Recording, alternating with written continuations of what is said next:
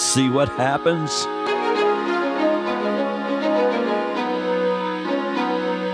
We just opened the floor and let it flow.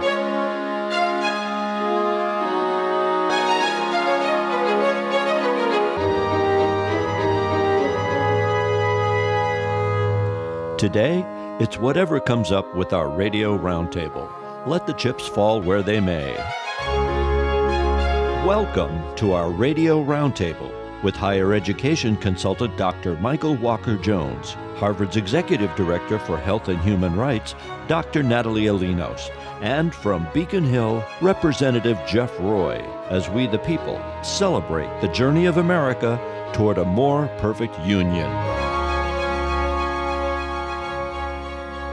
Welcome once again to A More Perfect Union. I'm Peter Jay, and with me, as always, our roundtable, and we're going to have a little fun this morning. When we were gathered last week, everyone thought, well, I don't know what I really have to talk about on this topic. And another scintillating hour rolled by, and everybody opined, waxed eloquent, and jumped right in and had a lot to say. That said, this week I thought that I would introduce a variety of topics. They don't even know, but that said, we're going to have the following a random array a variety, if you will, a medley, pastiche, eh, yes, and even a melange and multiplicity, if you will. All of Can that I say that it's up. 8 a.m. also? We are barely awake. So right, if we yes. are not coherent, we do not know the topics, and it's 8 a.m. Um, so go ahead. And they're, and they're all blinded in soundproof booths and can't hear each other. No. that said, um, it's a discussion that I will throw to the floor um, and it, it's about a cross section. Uh, I think also the the masthead over this thing that's interesting is you know it's a an observation made by by Lenin, and that is that there are seemingly decades where nothing happens, and weeks where decades happen. Uh, I think in the past year and a half, we have seen week after week after week where it appears that decades happen. Um, and that said, uh, we are certainly living in a time of great change. One of the things I thought that we would uh, launch into right off the bat is uh, a lot of this that we are experiencing has seen an overlay uh, of societal change through social media. In 1918, when the flu pandemic was raging away, there was really no social media, there was print. Uh, radio was barely there as an experiment and social media was really word of mouth. Today we have everyone empowered to speak to the entire world. And there was a, there was an illustration uh, back in, believe it or not, 1880, in what was then uh, Punch magazine, a humorist magazine of the day, and it showed one person sort of bellowing into a brand new telephonic device. And that telephonic device was wired to all of the different cities, which were mapped behind him and crowds gathered around each receiver. So he was talking about social media in 1880 in any form that he knew it. So it begs the question under the First Amendment rights if everybody's allowed to say anything they want, what are the consequences? But more importantly, what is the role of Facebook, Twitter et al. in policing those comments? You know, most recently, you know, Joe Biden accused Facebook of being complicit in the deaths of you know people online and he walked it back a little bit but i thought that the original comment wasn't so far off in that when you consider the legal implications of complicity accomplices you know witting unwitting or otherwise it begs the question of what responsibility do the social media outlets have to see to it that free speech remains free but at the same time you know nobody can yell fire in the theater how do we keep people from committing harm let me jump in a second pete before we get to this topic which is really important and as a public health um, mm-hmm. um, you know as an epidemiologist i i'm always thinking about how misinformation is spread through networks and how it made it much easier but i do can i give us a moment to start with sure. the positives which is sure. during covid people were asked to stay home to separate from family, loved ones. I haven't seen my parents in almost two years. Mm-hmm. And, you know, actually, Facebook and social media has allowed us to stay in touch in a way that you know not being used to share information just photos of the kids and the grandkids and mm-hmm, seeing mm-hmm. my friends in greece like not being able i typically go every summer not being able to go two summers it has been nice to see the cousins and uh, you know see what they're doing sometimes i'm very jealous they're by the beach you know while i'm in mm-hmm. rainy rainy brookline so there is kind of the the original purpose i think of places like facebook to allow for connectedness um, mm-hmm. is important to remember. And at a time when COVID did force us to be disconnected and physically apart, the same platforms that are causing all the havoc that we're going to talk about today have also allowed for some connectedness. And social isolation is is a public health crisis itself. Mm. So let's put that True aside. That. But I don't. I want us to not forget that there are purposes. Like we don't want to shut down forms of communication when those have allowed people to stay connected um, during times like this when we can't be physically together. But, you know, to your point, I do think that social media has allowed so much misinformation. Um, and it is terrifying. It is terrifying to see people who you think would know better believe you know i'm getting you know aunts and cousins and people sending me messages being like have you seen this video that is you know going viral? What do you think? And it's and then i'll have to go back and say you know this is just not true. And mm. you know and they're, and they're coming to me because they know i'm an epidemiologist. They want to believe in science. But me you seeing people the trusted are, source because you i'm one of their trusted sources but they're checking right. in with me and it's interesting mm-hmm. because those videos never come into my feeds you know the algorithms there's no way i would come naturally upon these videos uh, and when i see them i'm like oh my gosh this misinformation is misleading people that i think are very you know knowledgeable so mm. um, it's scary it is scary I know. And in Facebook's defense, when Joe Biden was talking about the fact that they were complicit in people's deaths, you know facebook i think rightly responded with you know there are these millions of accounts that we've basically deleted uh, and that in fact they do have a very active internal group that is doing their best to remove the most outlandish of statements. And so here we have as you point out a tool. Let's look at it for what it is a tool. And you know tools can be used for peace tools can be used for war whether that peace or war is information or physical or whatever. And so put the tools in the hand of man, and what you have is intent, driving the tool either towards good or towards evil. Uh, of course, and it doesn't mean they don't have a responsibility to ensure, right. to, you know, accountability to oversight. You know, they have that responsibility. So I'm not completely right. ignoring that and that gets us to the point of you know managing that oversight is you know it's an occam's razor problem. There's a lot of complexity to it and and perhaps even the occasional unintended consequence where they're thinking you know um, we need to rein all this in because it's well, quite frankly you know if you're sitting there as a social media outlet you have to be asking yourself is this bad for us uh, as an organization? And no i, I want to chime in from a legal perspective, obviously, uh, mm-hmm. uh, because I, I can tell you, um, I remember when this uh, internet and chat rooms and forums, online forums, mm-hmm. began to develop, and um, I often wondered, you know, when you have the print media mm-hmm. and a newspaper publishes in its newspaper an article or a letter or something uh, they bear responsibility for the truth and accuracy in what they publish in their paper. That's and uh, we tradition, yes. Yeah, well, we took a different approach when it came to online platforms, and uh, uh the federal government decided that uh, we were not going to hold these platforms mm-hmm. responsible mm-hmm. for the content that was laid out on their pages, for lack of a better term. You rightly and, used the uh, term platform because platform makes the social media uh, organization's role more antiseptic. In other words, platform is a neutral word. It says, right. well, it's what we're talking about. It's the tool. Right. And I, you know, I view a newspaper uh, uh, as a platform. And the editors of that paper had a responsibility to make sure that what was on there was truthful and accurate and if they weren't and they were irresponsible or they were negligent, they could be uh, subject to a lawsuit for libel.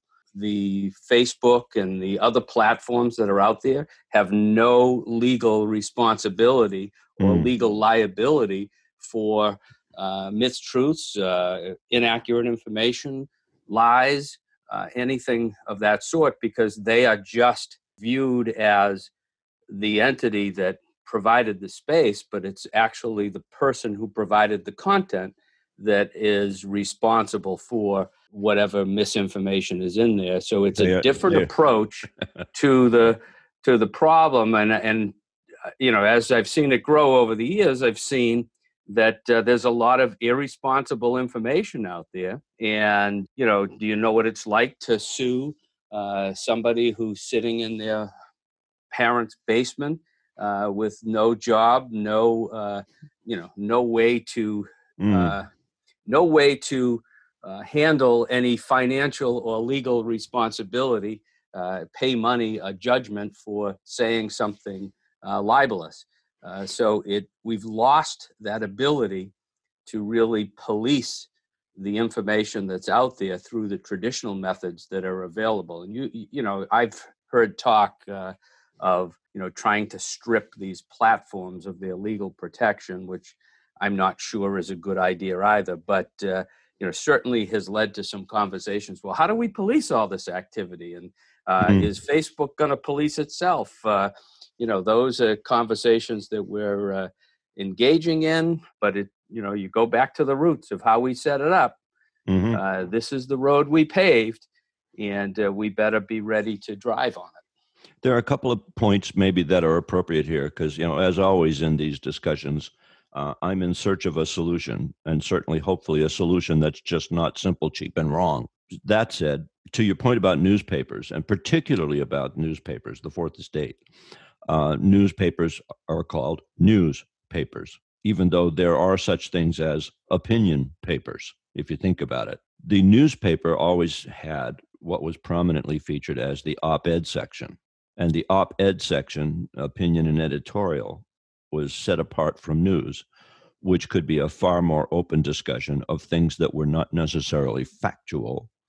But even the op ed section in the newspaper wasn't so far off base that you know it they spread just you know unmitigated lies now maybe one of the things to look at is whether or not postings on Facebook might somehow, instead of it being just on or off, you know, your statement is allowed to either stand or be forever banished by deletion. Is there a middle ground where statements can be flagged as op ed and not necessarily truthful, but just simply one person's considered or not considered opinion? I would say it's probably the opposite. We assume that everything is an op-ed on, you know, Facebook, and then flagging well, what is kind of news that is verified news. Like a, uh, you know, Twitter has that verification blue check mark mm-hmm. for for people who you can sort of trust. I don't know if that's it's been, you know, I, I don't know if that's how I would call it, but there's something verified, like right. verified that it's based on a news source that is corroborated information, kind of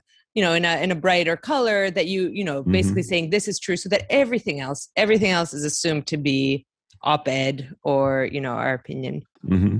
and uh, that said in how how could we make that more prominent how do we embiggen that so that way it is you know throbbing on the screen that the the good stuff the newsy stuff the verified stuff is truly verified because even though you're right the vast bulk of what's on social media really should fall under op ed, but people don't read it that way. You know, thanks to the Dunning Kruger effect, more they, and more people just suck it, it up way. as the truth.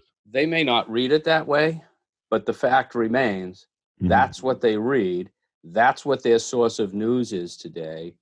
And uh, we've created this whole new way of uh, receiving information uh, and really have not controlled um, adequately, in, in my estimation, mm-hmm. how mm.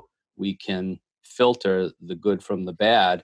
And what we're seeing in the uh, in the meantime is we're seeing a newspaper industry that is absolutely getting crushed mm-hmm. because they don't have an economic model for moving forward. I mean, you know, most people, uh, you know, look at local news these days. Uh, I mean, uh, when I was growing up um, in this area, um, you had the Milford Daily News mm-hmm. and you had the Woonsocket Call, and mm-hmm. they were both competing for, uh, you know, houses. And people, everybody got that paper delivered to their home, and that mm-hmm. was a filtered source of information for the good because you know they had reporters covering covering every local meeting that took place be it a board of selectmen be it a, a, school committee be it a planning board there were people covering all these events and the milford daily news was competing with the Woonsocket call to who mm. could get the better coverage who could sell more subscriptions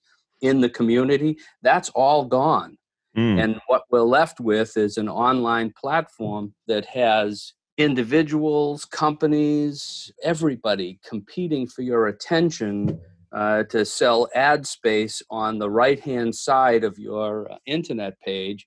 And it's led to a real wild, wild west of, of information out there. I will share with you one of the things that the um, legislature did last session was to form a commission mm-hmm. to study the future of uh, the news media and uh, you know we recognize it as the fourth estate as you eloquently stated so early on in this talk but we see the danger of losing the fourth branch of government mm. and uh, you know we need to we need to reckon with that because you can't just have uh, this wild wild west out there without without running into danger the obviously this has really come to the fore and Dr. Mike, how are you this morning? You know, I'm enjoying this conversation and thank you. I'm doing wonderful this morning. If you allow me, let me say that I think that we have outstripped our ability to educate our citizens hmm. to discern what is truth, what is fiction, what is editorializing, what is hyperbolic. And and with all admiration for I think what our legislature Jeff is trying to do, we may be narrowing the question way too much. I'm not sure that the question is what's happening to the me- news media mm. as much as it is a systemic issue in terms of what are we doing with the idea of freedom of speech and inside of freedom of speech the truth uh, because the news media is only part of it. We can't stop social media people expressing their opinions, but the question is, are we educating them? And I'm not saying that again, just to narrow it into a responsibility of educators at all levels. Right. But are we as a society, because I think this is a global problem. I don't think this is just something that's that's here uh, in the United States. I think this is a global problem. And the question becomes, are we helping our citizens to be able to discern between truth, fiction, hyperbolic, and just fun, you know, sort of jesting, if you will? And I think therein lies the issue because the news media, you're right, Jeff, used to have filters that would last the normal news cycle. In other words, if I went to a school committee meeting in Franklin, that story would not finish its cycle in terms of getting in front of the public for right. at least what eight hours because you had to go back write the story then there was someone who was editing the story then there was someone who was writing the headline then they had mm-hmm. to type it uh, or uh, even in the higher technology area then they had to put it in and uh, digitally um, and then finally when it got into just before it got into print there was a final review by the line editor Mm-hmm. Uh, so that particular story got massaged numbers of times. Now it's instantaneous. I go to yes. the Franklin uh, School Committee meeting. I am reporting as an individual citizen live in real time. And as I'm either texting right. or I'm using Facebook Live or I'm putting my opinions up on Twitter instantly. And the reader now, whoever is one of my followers or on Facebook, has to discern immediately is what Michael is saying about this meeting accurate, true, his personal opinion, or is it following the rules of journalism, which I learned back in junior high school, And it does then follow those protocols, which I think fell upon and still fall upon the responsible media. It begs the question of you know the, we were talking earlier about tools and the tools can be both good and bad. And sometimes mm-hmm. that is inadvertent. That is when we all saw what happened to george floyd. That was real time. It was literally as unfiltered as it gets. Here's the footage. It's happening. It's happening right now. We don't right. even know what what the outcome's going to be. And boom there's the outcome. The man died right in front of america. And what that did was it really, you know, sparked a serious movement, a serious discussion, uh, and brought in others like Breonna Taylor and so on. Uh, all of that, I think, was uh, a great outcome of that inadvertent spontaneity. At the same time, and that separates out news, that separates out fact from mm-hmm.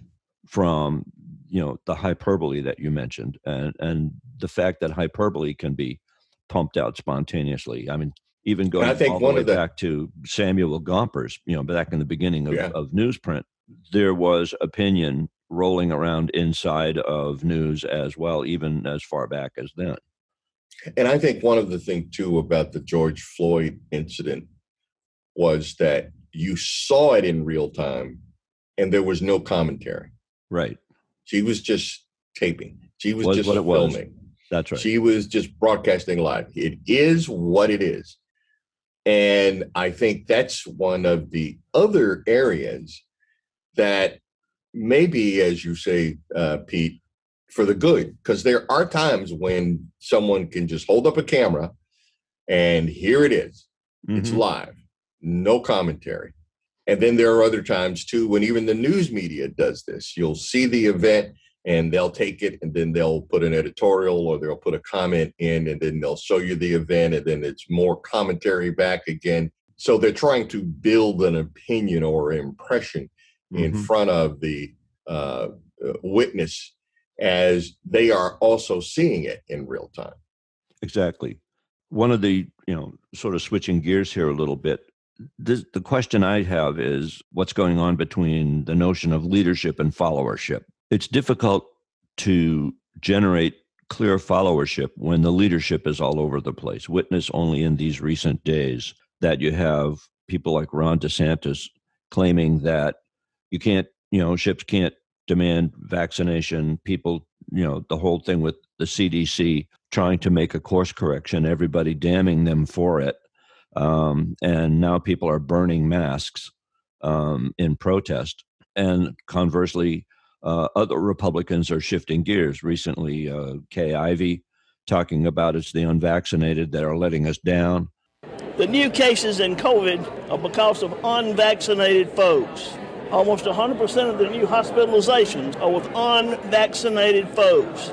Folks supposed to have common sense. It's time to start blaming the unvaccinated folks, not the regular folks. It's the unvaccinated folks that are letting us down even Mitch McConnell has weighed in and said, look, you got to get vaccinated people.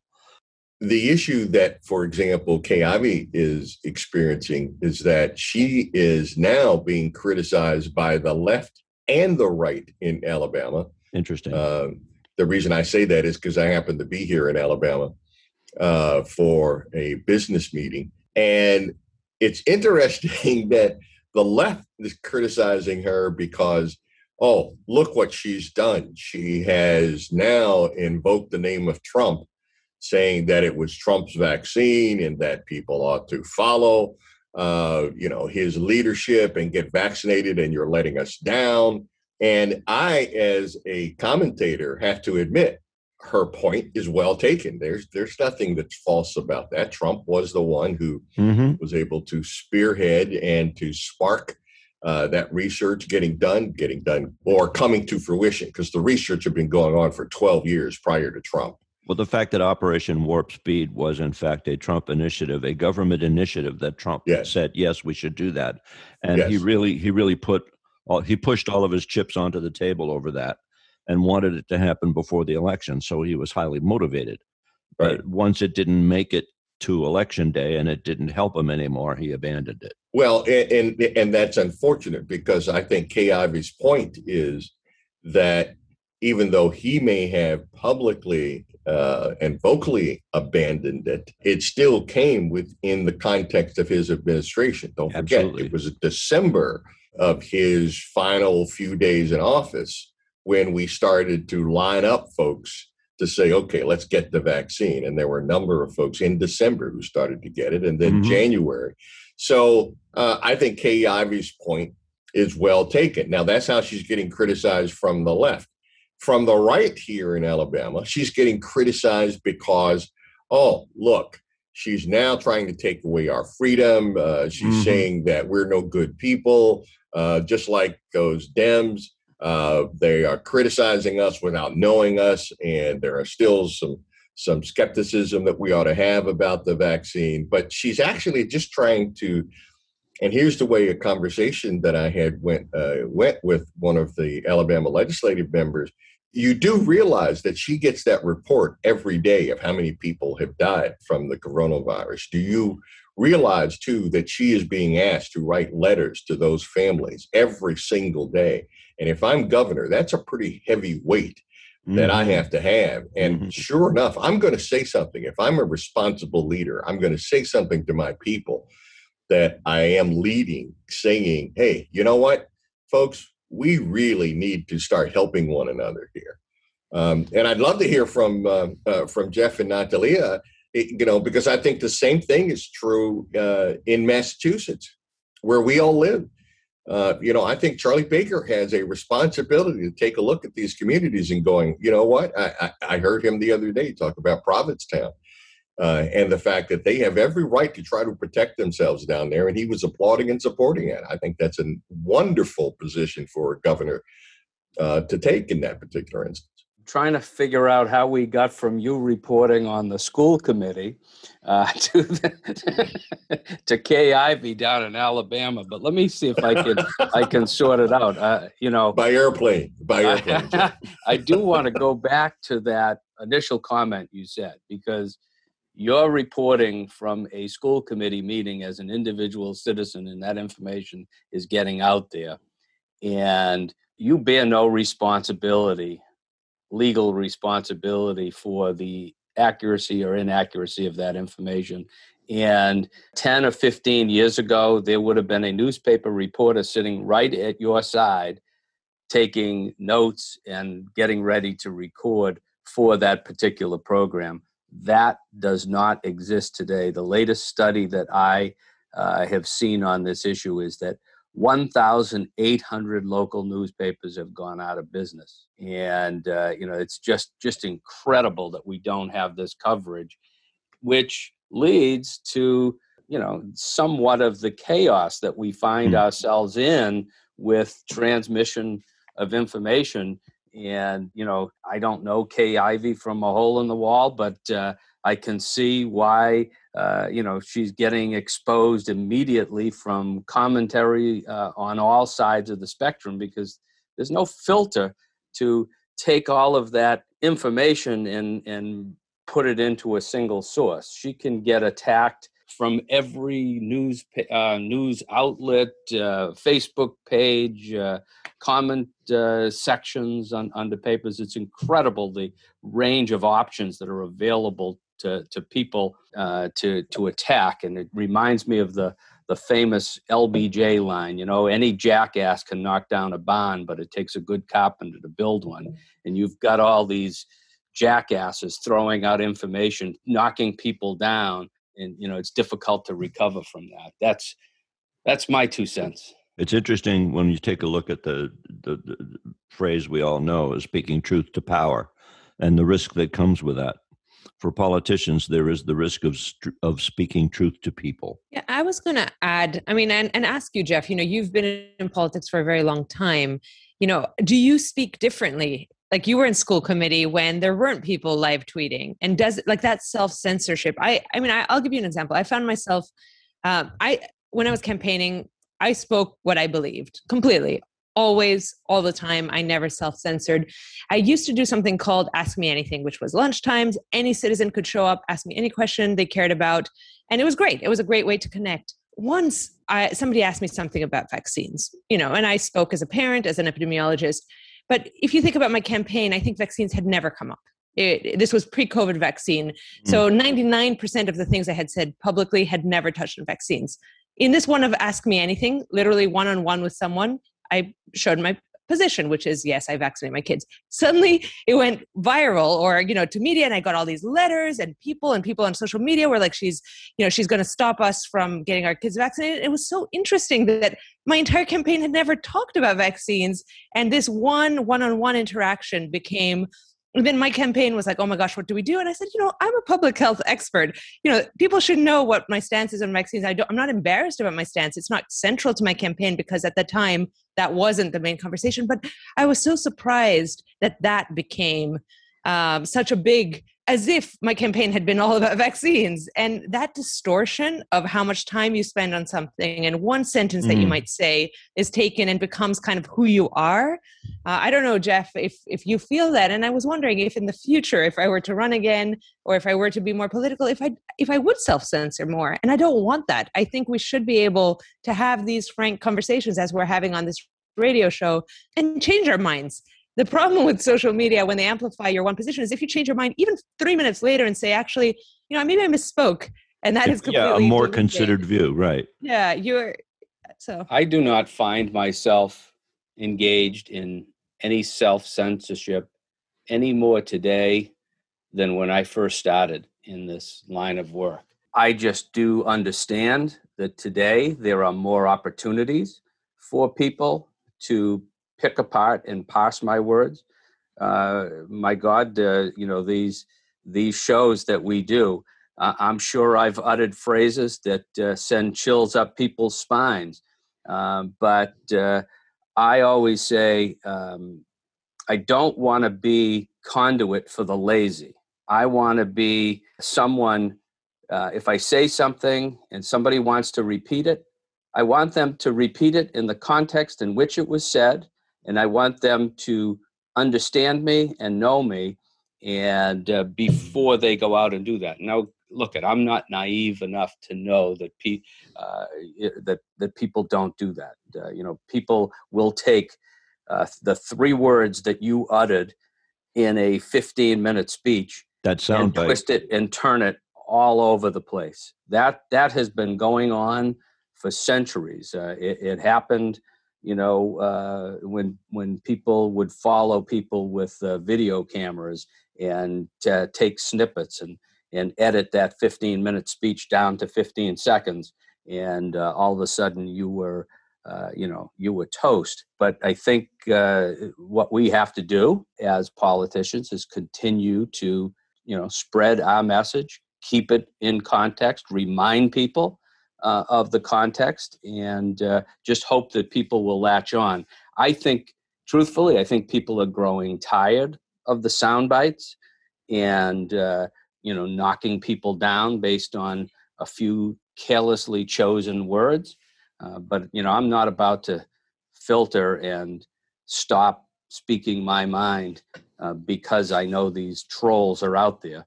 Uh, I call them for what they are they're trolls, mm. they're insignificant, they're mm. irrelevant, and they do nothing to build uh, what we are trying to do here. It goes back to that LBJ phrase any jackass can knock down a barn, but it takes a good carpenter to build one. And I want to be a carpenter, not a jackass. And let me ask uh, uh, the group this question because I know in my upbringing, the phrase, as Pete put it earlier, was speak truth to power. Uh, I'm going to this Saturday, as a matter of fact, for the first time, I'm doing a commencement speech at one of the universities in Alabama. And I'm going to propose that we now are in the era where before you speak truth to power, the first thing you have to do is speak truth to yourself. Mm. You have to be a person of truth. You have to be able to discern not only honesty, but honest opinions inside of yourself. And which brings us to Natalia's point, which is that sometimes on a moment of reflection, you have to admit to yourself, you know, that wasn't accurate, or I didn't think that through. And that's where it starts.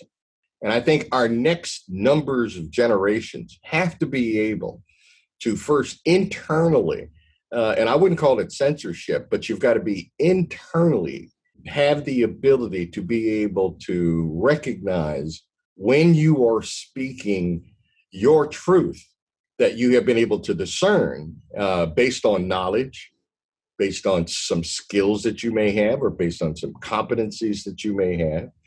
Uh, and then once you do that with utmost confidence, you can then be able to speak to others. There's a great quote I can pass to you um, that sort of fits your commencement speech. Uh, and it was spoken by Sai Baba. It says, When you speak, is it kind? Is it true? Is it necessary? And does it improve upon the silence? I like that.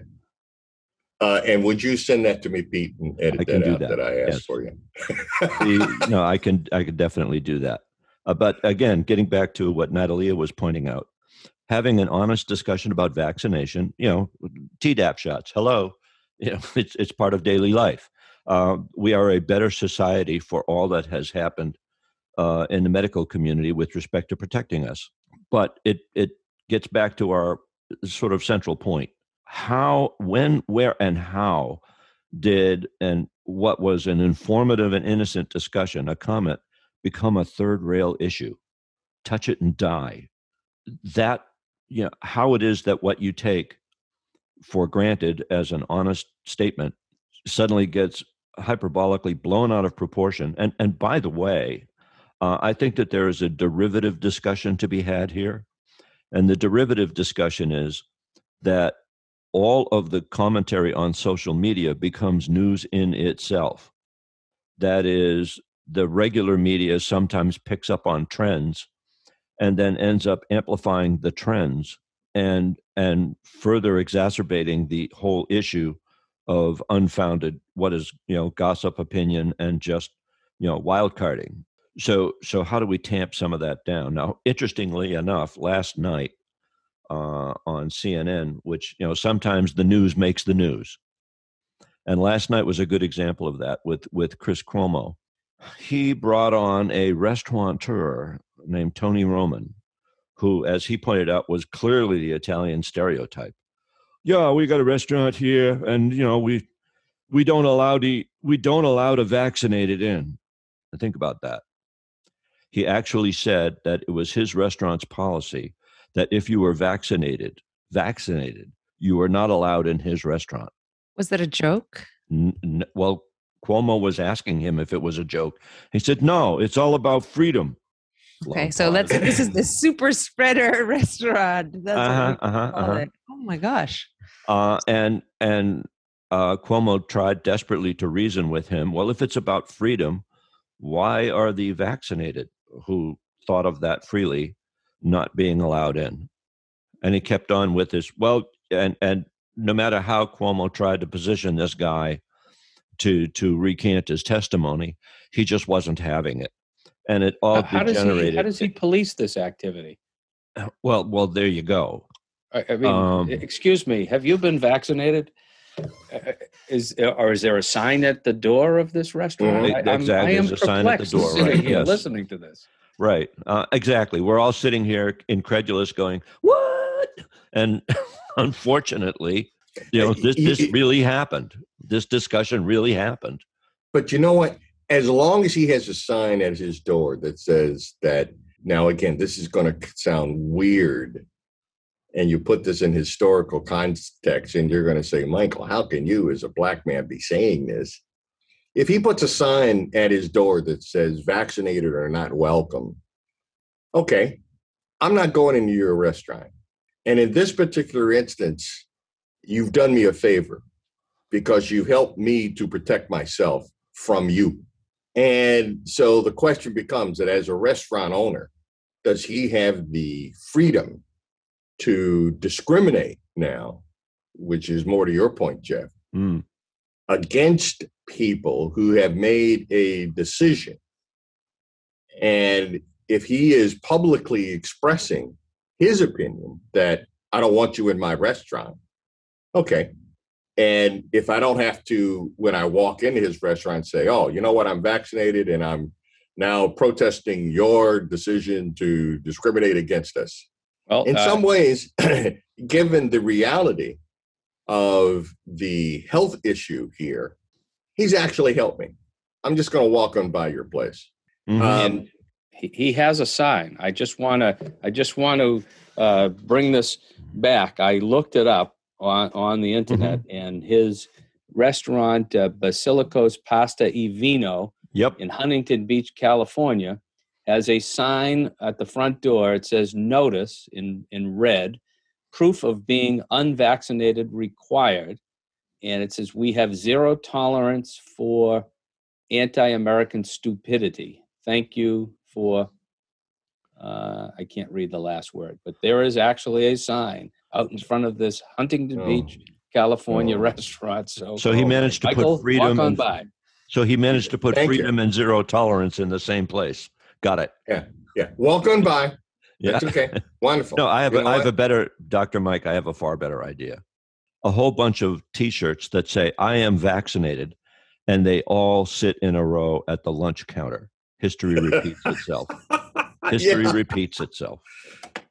Oh, you know, another goodness. movement begins.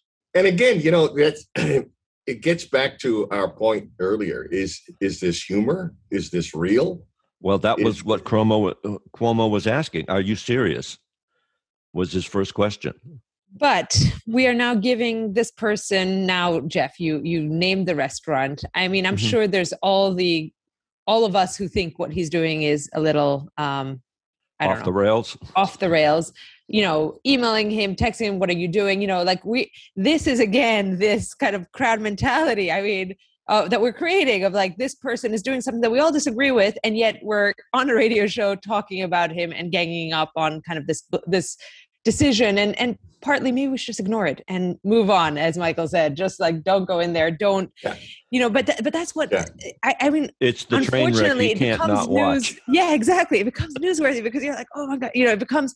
Interpersonal mm-hmm. and, and exciting and, and how could he be doing that i'm googling him too as we're talking and it's like what am i doing with my time it's one restaurant out of how many millions of restaurants like, let it be so I'm How much dining do you do in Huntington Beach, Natalia?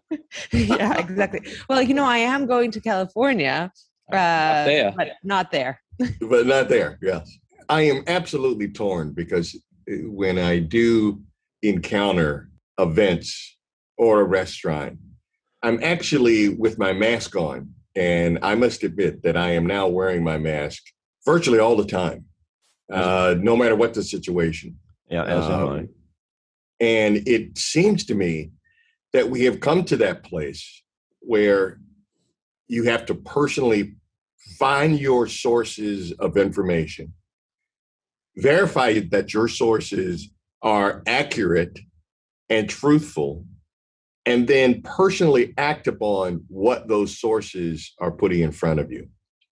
And here's why I say that because this week, the CDC changed its advice for people who were vaccinated, saying that you should now wear a mask even indoors if you are vaccinated. And they had previously said, mm-hmm. well, if you were outdoors, you didn't have to have one, and indoors, if you were in a room full of other vaccinated people, it wasn't necessarily science uh, updates itself. have one. But science has updated itself, and not only did it update itself, but I read the rationale. And I am in total understanding and agreement with why they made that change. See, nobody so, wants to read the second paragraph. They just want to look at the headline and say, why did they do that? That's stupid. When it's not stupid, if they would really read the whole thing. Exactly. So it's actually to help me to help others is why they put that rule out there. And I encourage our listeners to go and take a look at that ruling and or that advice advisory because you're absolutely right, Pete. It's the second paragraph that says that if you're vaccinated and you contract the virus, that the Delta variant, uh, you start to shed more mm-hmm. of that uh, virus than you would have if you had contracted the previous one, even though you may be asymptomatic or not get very ill at all from the Delta. But the fact that you now become an individual super spreader compared to the previous virus mm-hmm. is why we're telling you to help protect you and to protect others. Because now I'm protected to a large degree. But if I contract it, the implication is from the research they have now is that I can become an individual super spreader mm. of the Delta variant. And who is it going to impact most? The unvaccinated. Mm-hmm.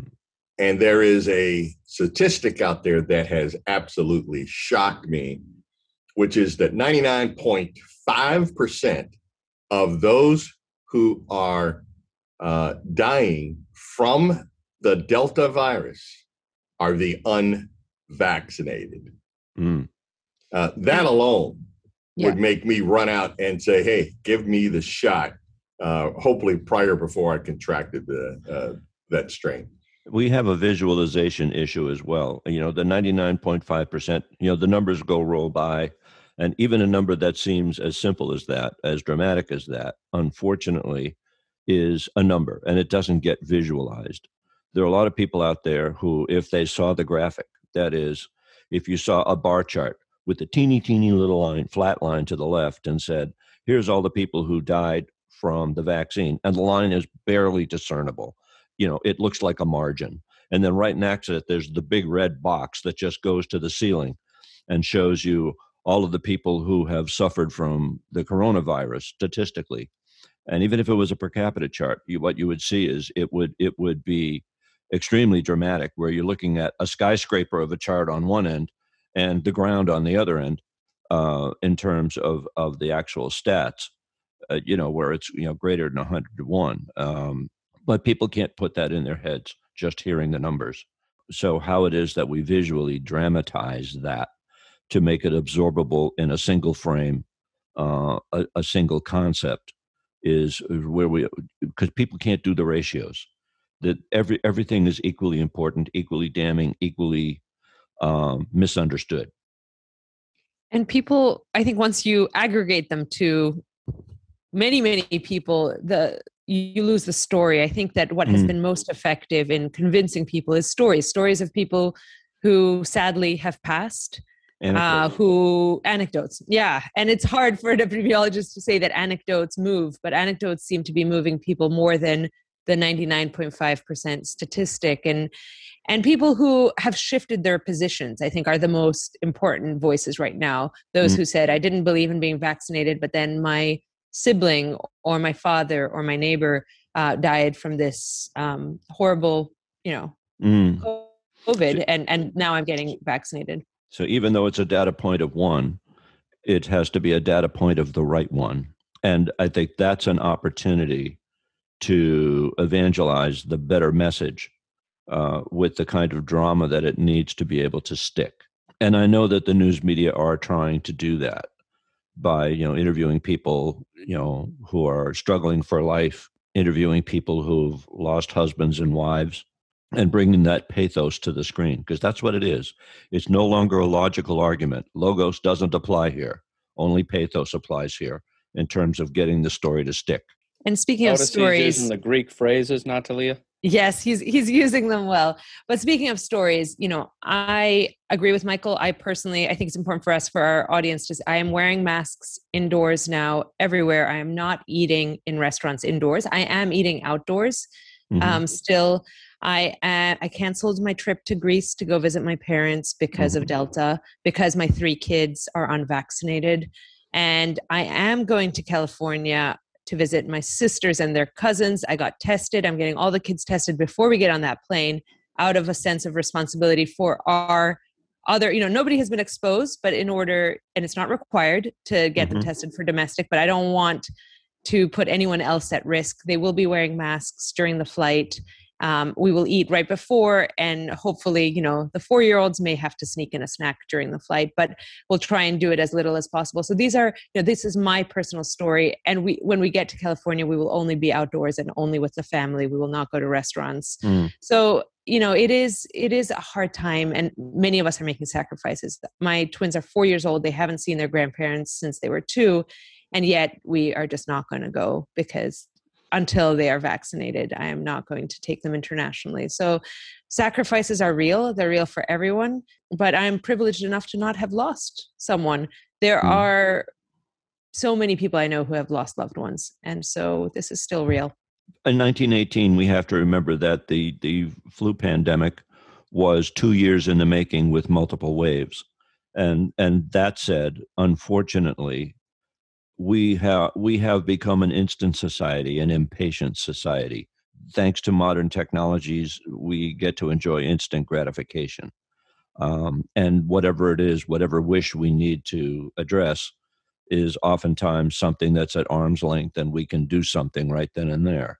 Here we have a pandemic that has been raging on now for a year and a half, still going, and promising to easily get to the two year mark, sadly in spite of the fact that we have the tools to combat it.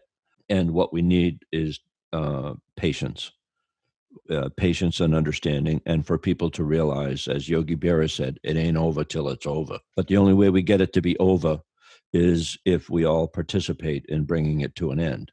And in fact, quite coincidentally, uh, that brings our program to an end. A program where we had nothing to say going in. but I proved my point, didn't I? That here again, all we have to do is get together and let the sparks happen. See what happens. See what happens.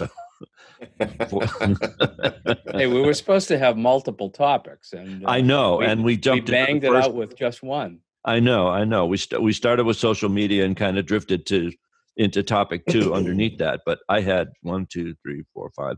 I had six other ones on deck, by the way, just to let you know what the count was. We're going to do some more shows. oh yeah, Oh yeah. Oh yeah. anyway, for our perfect roundtable, our ever more perfect roundtable, for Jeff Roy, for Dr. Mike, and Dr. Natalia, thank you for joining us today. We would like to go out with this. There is one striking thing that distinguishes this pandemic from all previous ones in history the speed with which humankind came up with a vaccine. But what science has given, politics seems to be taking away. Despite having ample supplies of the vaccine, America is stuck with roughly 60% of the adult population fully vaccinated, ensuring that the pandemic will linger, perhaps forever. Given the tools to end this tragedy, we are choosing to live with it. The results are damning. As of June, 86% of Democrats had received at least one dose, compared with just 52% of Republicans barely half of Republican House members report being vaccinated. Now, anti vax sentiment is not just an American problem. Like the US, France has had high levels of anti vax sentiment, but political leadership seems to be changing things there. President Emmanuel Macron recently announced that health workers would be required to get vaccinated, and the unvaccinated would not be allowed to enter restaurants and cafes, go to theaters and cinemas, or take trains and planes. This new vaccine passport has drawn loud protests, but millions of French people have signed up for the vaccine since Macron announced these rules. President Biden needs to get tough. He should explain that while we cherish freedom in America, you do not have the right to do anything and everything when it endangers the lives of others or places burdens on them. Here are some things that you are forced to do even in America go to school, pay taxes, register for the draft if you are male, serve on a jury. There are also many things that you are not allowed to do that might be mistakenly seen as involving no one else. You may not buy or sell controlled substances, litter on public streets, make loud noise after certain hours, and so on. If you drive a car, you are required to get a license, buy insurance, wear a seatbelt, obey street signs and speed limits, have the car inspected, and not drink alcohol before driving.